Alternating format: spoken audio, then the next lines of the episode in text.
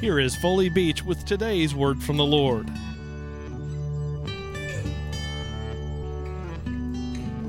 Many of you want to know the Lord better.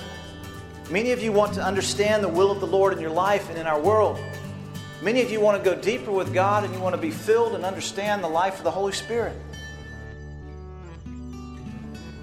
God is saying to some of you, start being responsible for the material things I provided for you. Start using what I have given you as a good and shrewd manager.